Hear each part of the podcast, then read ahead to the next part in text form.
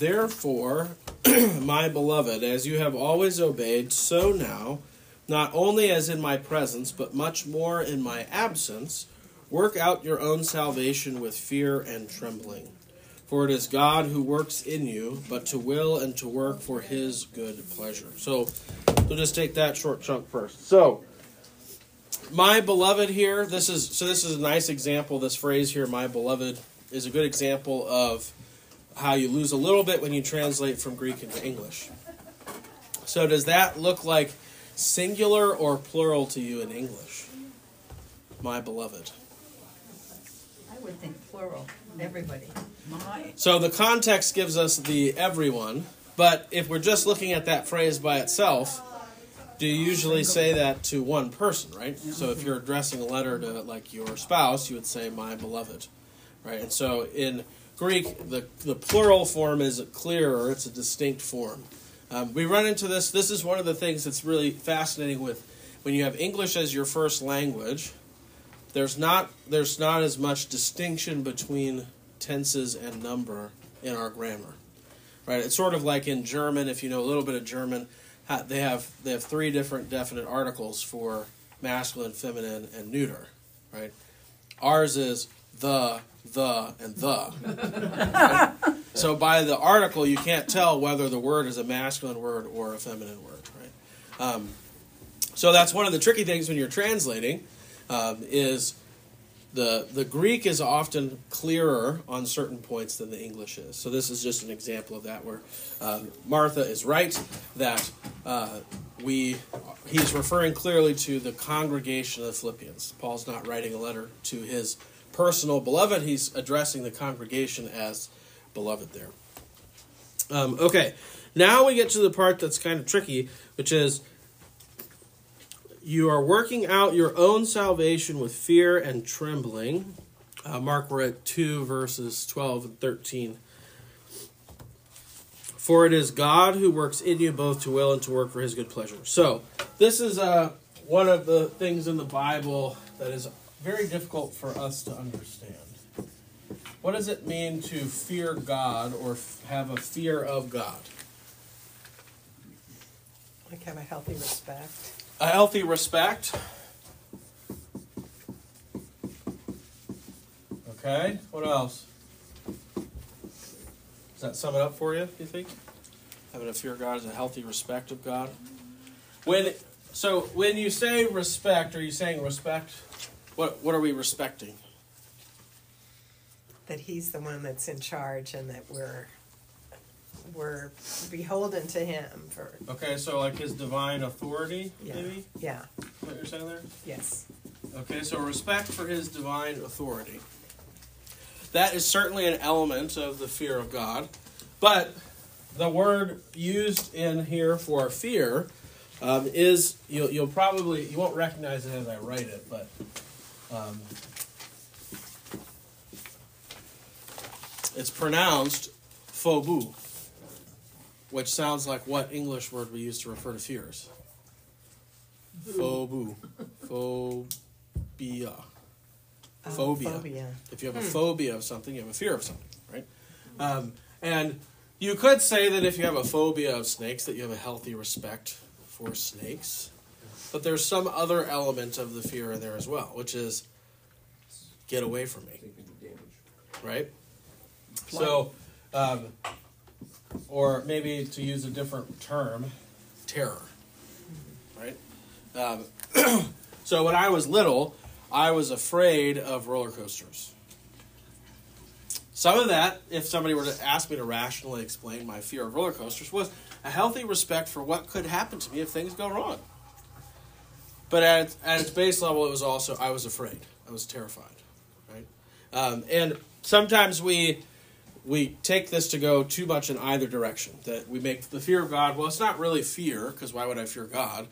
Um, it's it's a healthy respect or an awe, right? I'm in awe of Him.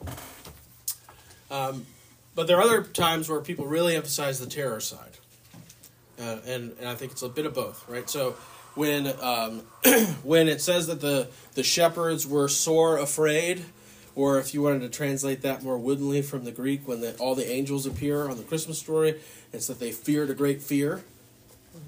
right? It's a it's a it's a doubling of that verb. Um, they were like pee in their pants, afraid. That's what that's getting across, right? Or the guards at the tomb when the angel descends and the stone is rolled away, and it says that they're shaken and become like dead men. Right? They basically were so afraid they passed out. Right, is the understanding. So there's always a very kind of real, visceral terror aspect to the fear of God. Now, what are we afraid of? How, how is it? How do we make sense of that? I'm terrified of God. Because for us in a post-resurrection world, it's a weird thought to have, right? And and it, it, may seem as I'm talking about this that I'm contradicting the sermon I just gave you, right? but it's actually related to something in the in the kind of move in the sermon, which is that before Christ, this is the appropriate response to God. And no one will have to tell you to feel it. If God shows up and you don't have Jesus, this will be what you feel. Right? There will be no doubt in your mind. I remember I was having a discussion with uh, agnostic, and somebody asked him, like, "Well, how are you going to know, um, you know, if the Christians were right or not?" And he said, "Well, I think if they were right, it's going to be pretty obvious." right? In other words, like when Jesus returns, you, are not going to be able to confuse that with anything else. It's going to be what it's going to be. You're going to know what it is, and if you're not one of the the believers, this will be the result. Right? Um, because, I mean, imagine this for a moment. Close your eyes. So imagine this for a moment. So C.S. Lewis says that he, he says, people seem to think that meeting the gaze of pure goodness is going to be a fun experience. Right? and he says, I think they should think again. Right? So imagine knowing what you know about yourself and knowing what you know about the righteousness of God and the justice of God. If he appears to you what that would feel like. Right? It would be terror. You're like, I'm an enemy of that. And not only am I afraid that he's going to destroy me, a part of me like agrees that he should. right? Because I'm acute I would be acutely aware of the fact that I am not correct and he is correct. Right? Um, now, the difference is that Jesus has now placed himself between us and that. Right? So that when we see God, what does he see when he looks at us? He only sees the Lord. He only sees the Lord, right? So he no longer sees the part of us that should feel terror. So as Christians, when we hear fear of God, we shouldn't diminish it to be something that's just an awe or just a respect.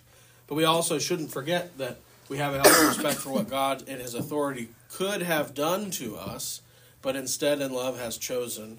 Right? Because the acknowledgement there is it's totally up to him what he chose to do. Right? And so the, the Christian conducts their life in the shadow of this idea because like it's it's totally up to him. He chose to use his divine authority for my sake, and he has called me to a new life, a life away from where this was the only reality when I was confronted by God mm-hmm.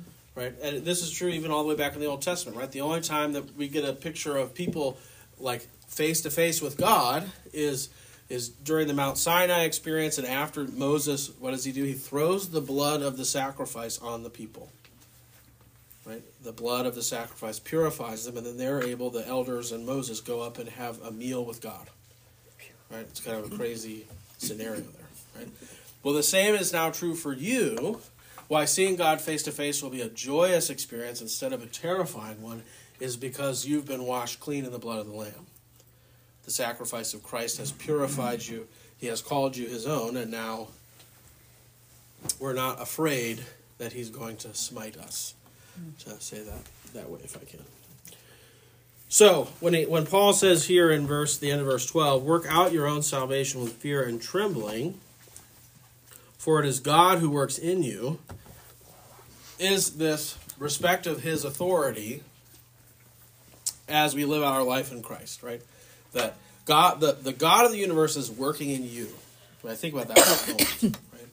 If that doesn't cause you to be like, I heard a pastor say it in this way that if you go into the pulpit, if you ever go into the pulpit and you're not afraid or um, like vigilant about what you're going to say, Get you out. should quit.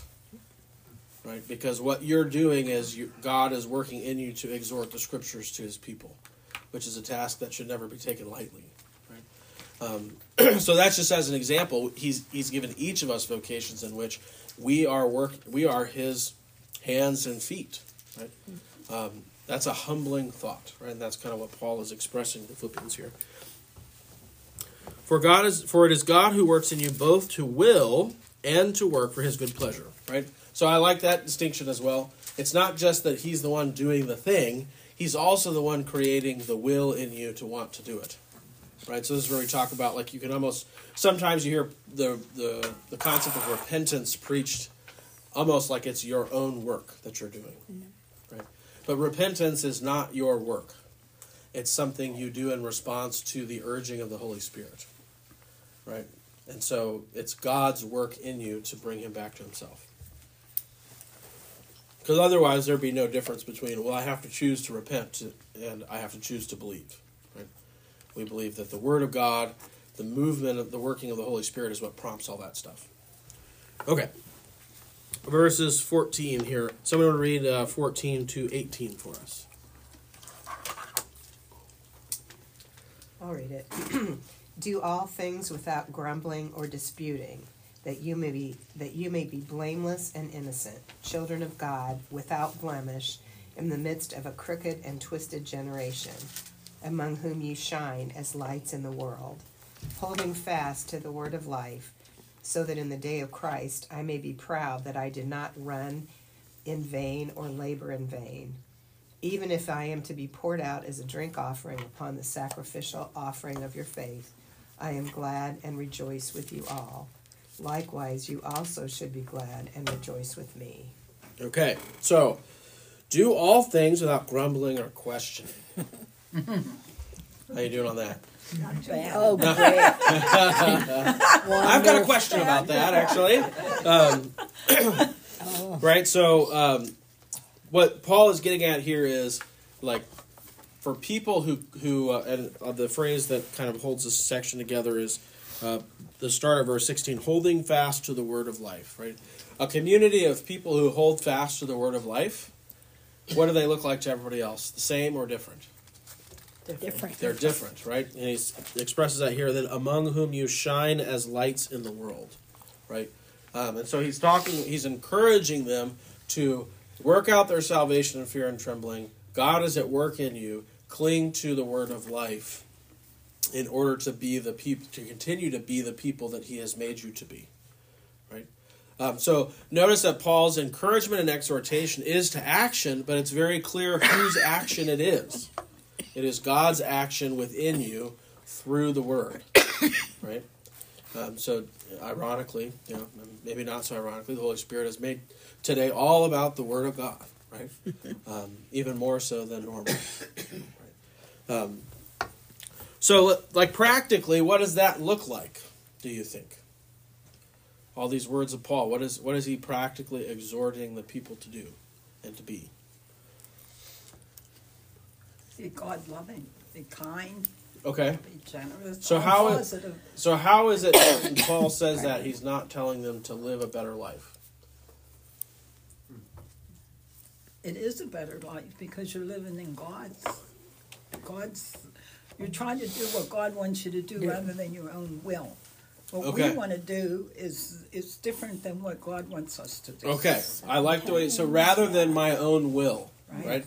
Now, how many of you, when you've been confronted with something you know you ought to do, uh, immediately a conversation in your head ensues, and almost as if, like they show in the movies, you've got a little angel here and a little devil, right? So, um, I hate to break it to you, but your will is the little devil, That's right. right?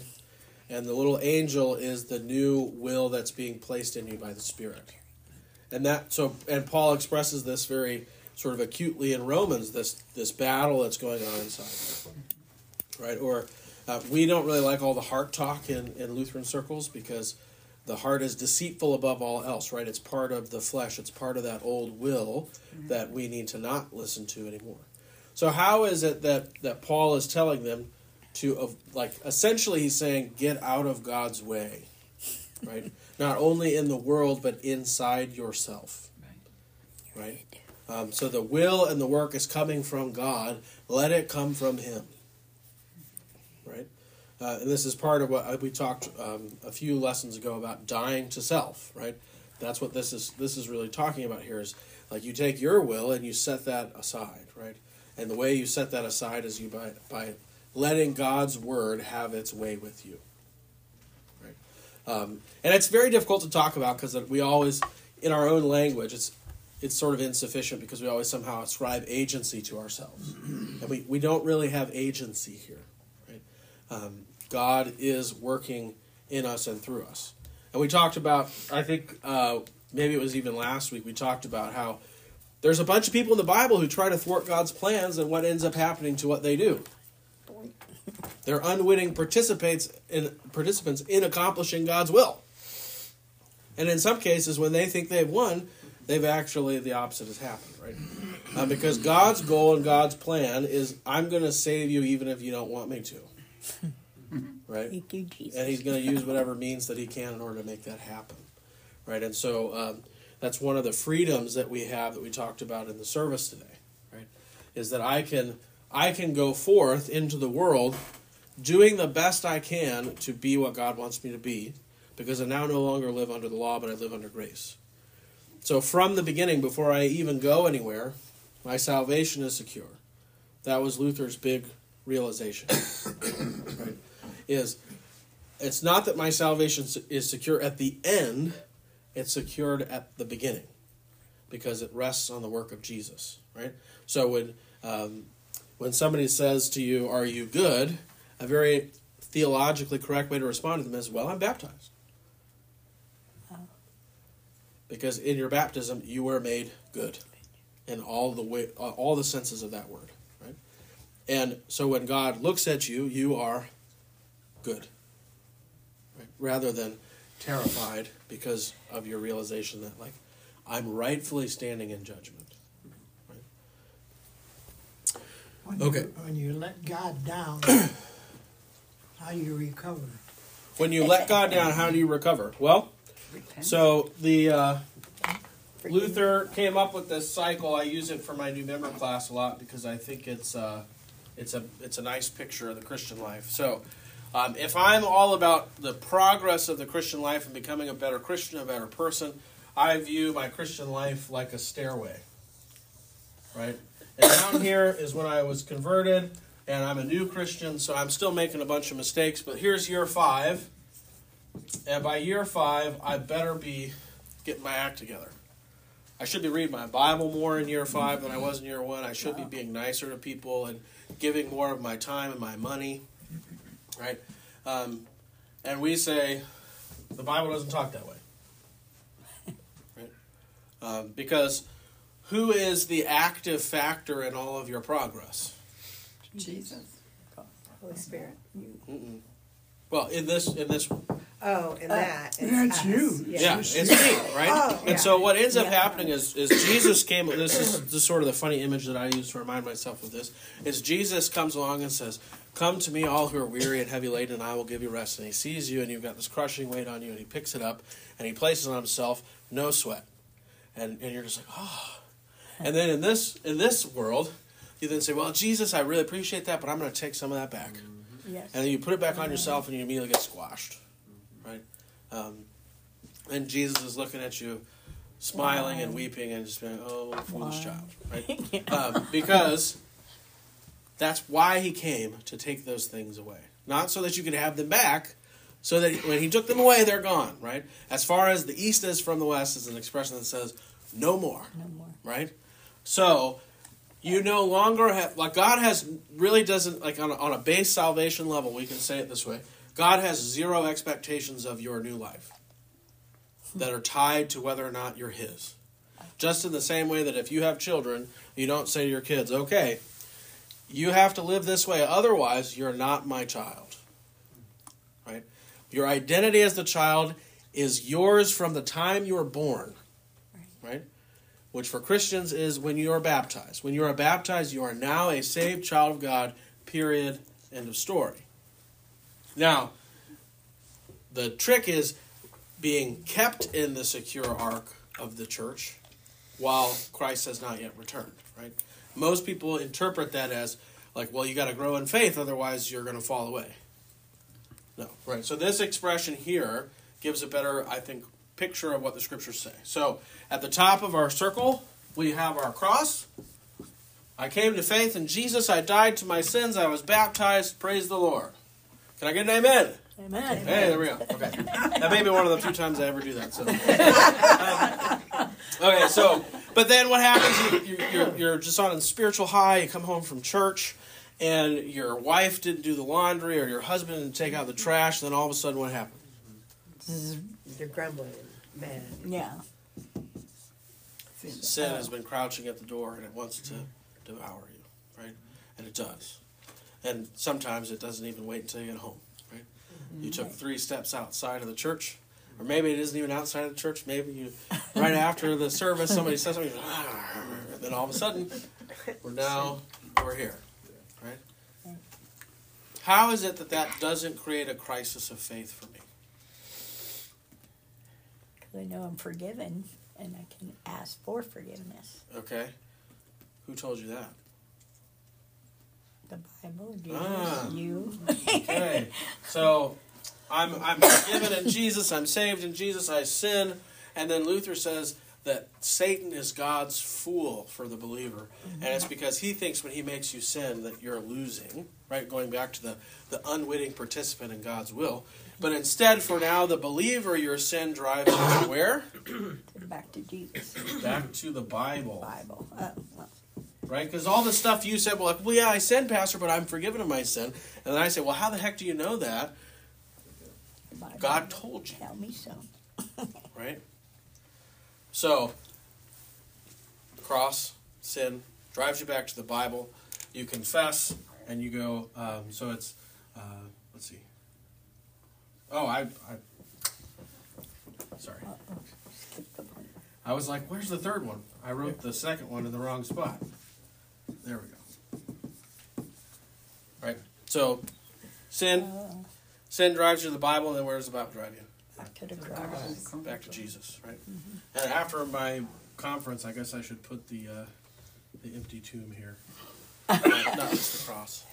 We had a guy come in and speak, and he said he's observed an imbalance in our preaching and teaching that we are so singularly focused on the cross in the work of salvation in God that um, we forget about the joy of Easter.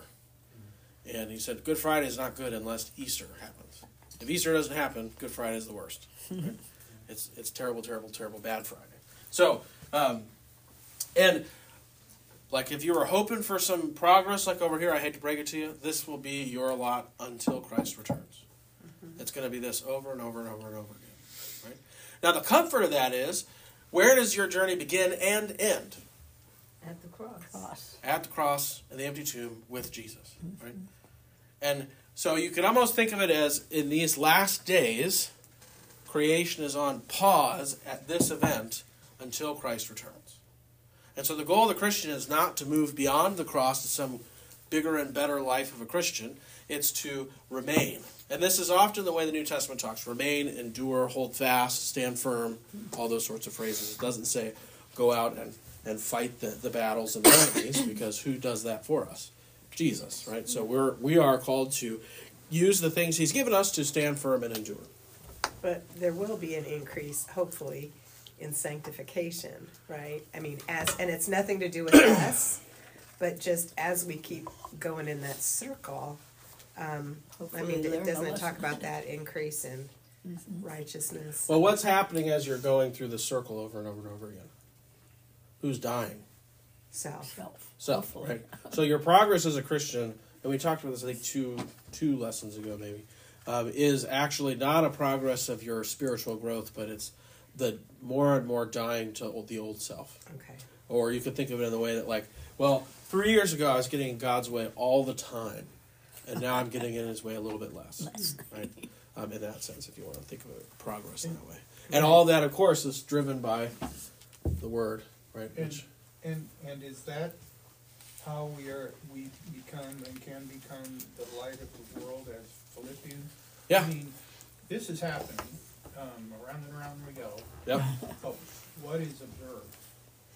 And process of So that's a great question. So if you live this way and you really carry it out, this is this is like the radically transformative thing that God is saying to us in the gospel that you find nowhere else. It isn't that people are all striving to be better persons. You can find that all over the place from people who aren't Christians, right?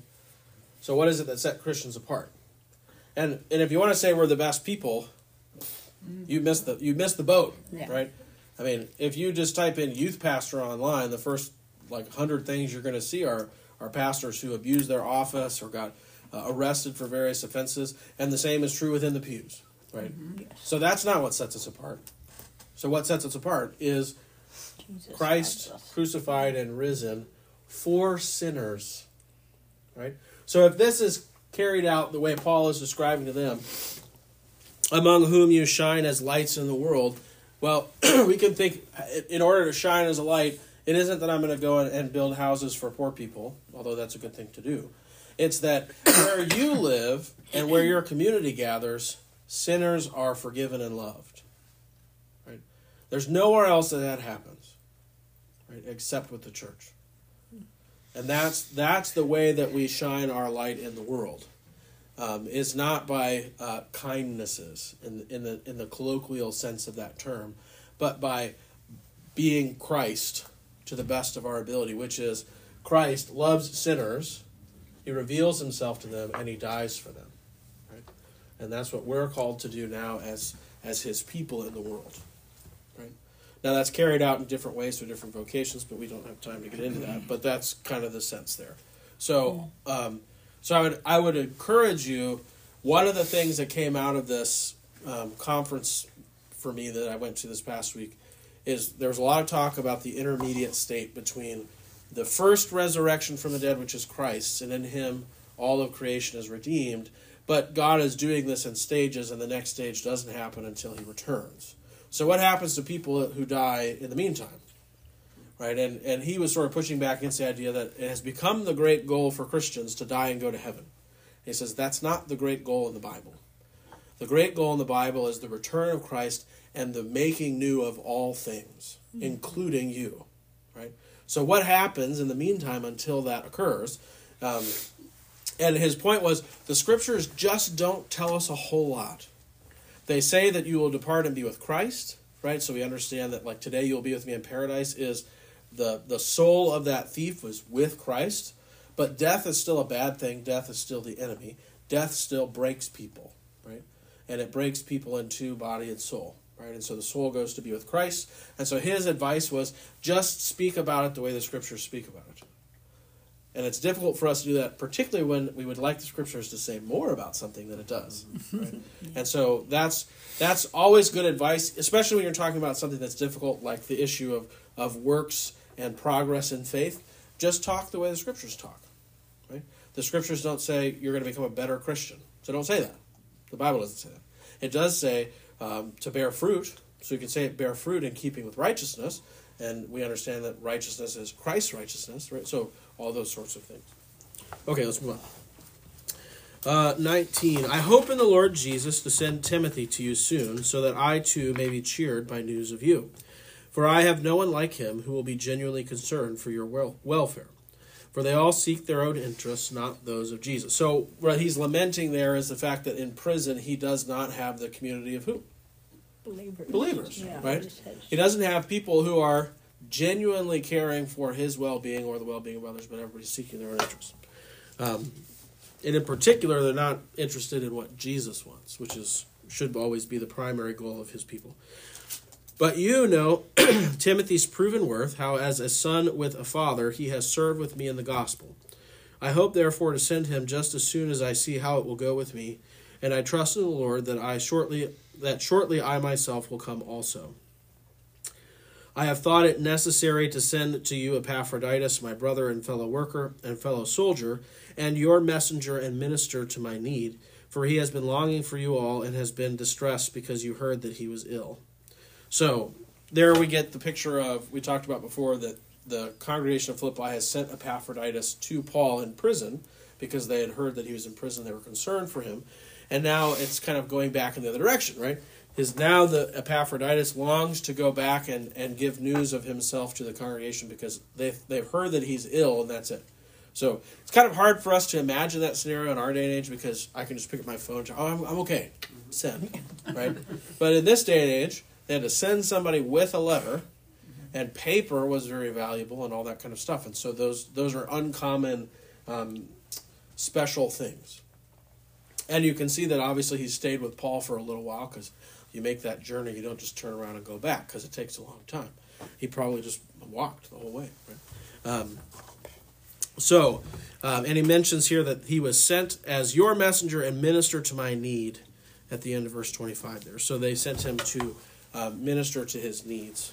So uh, uh, think of it this way that he's he's a, a, like a thirsty man and he's been given a drink of water, right? The community of believers has reached out to him um, in love, right? Indeed, he was ill, near to death, but God had mercy on him, not only on him, but on me also, lest I should have sorrow upon sorrow. I am the more eager to send him, therefore, that you may rejoice at seeing him again, and that I may be less anxious. So receive him in the Lord with all joy, and honor such men, for he nearly died for the work of Christ, risking his life to complete what was lacking in your service to me. So, so it wasn't a minor illness; he almost died. Right. Um, so, uh, any questions about that section before we move on? There's not a whole lot to really dig into there. It's pretty straightforward. All right. Yeah. I just think it's so important. Thank God that he had Timothy, and we have to be reminded that we have to have close friends to reach out. Even though we may be in prison, there's somebody there for us. Yeah, and I think um, I think even more specifically, you need to have close Christian friends, right? Um, now, often when when people say that, I think because of the time in history we have and some of the historical baggage, people take that to mean that you shouldn't have non-Christian friends. That's not what I'm saying at all. But um, I think we have downplayed the the distinctness of our Christian relationships to such a degree that we almost see those as less important than our others. Yes. Um, I see this. I saw this a lot with like the kids that I worked with in junior high and high, and high school. Right there, if you were to say who are your friends, their almost natural reaction is going to be their friends at school who, like, apart from going to school together and being the same age, they may have very little in common with them when it comes to values. Right? Because when you're in high school, values conversations they just don't come up very much. Right? Um, like, and the person who usually brings them up is pretty universally like, like, come on, man, why'd you kill the mood? Right? Um, The nerd. that's right. Although the nerds are now like the popular people, Yeah. you know, it always goes around. But um, so there is a sp- a special relationship that you have with other believers and deep connections there that I think often are not taken advantage of in our current culture. Um, and they're undervalued in the way that we talk to other people about them, particularly our children, right? Um, and like you should, like we just had some family pictures taken on Friday, and the the girl who did our pictures, um, she was she was very nice, um, and she was wondering if you know basically like can we be friends? It's hard to find friends, and she made she said the phrase that we're always looking for believing friends, right? Um, which struck me because I don't hear that phrase said very often. But it was a sincere desire to be with people who um, have their your values. And parents think this way a lot with their kids out of concern. They don't want their kids to be. Uh, I know that there were like I had some friends in school that my parents would not let me go stay at their house because their family had very different values, right? Um, and they didn't want me to pick up on some of those things when I was at an age where I didn't really know anything. I thought I knew everything, but I didn't. okay. Um, so yeah, that is a key emphasis here. Uh, is everybody okay with going just a, a smidge longer, or do you want to stop? Yeah. No, it's okay. Okay. Well, if you do need to go, this is the this is the time set, so um, you're free to go. Um, but we'll just go maybe five minutes longer. Um, okay. Finally, my brothers. So we're here with chapter three. Finally, my brothers, rejoice in the Lord. To write the same things to you is no trouble to me and is safe for you. Look out for the dogs. Look out for the evildoers. Look out for those who mutilate the flesh.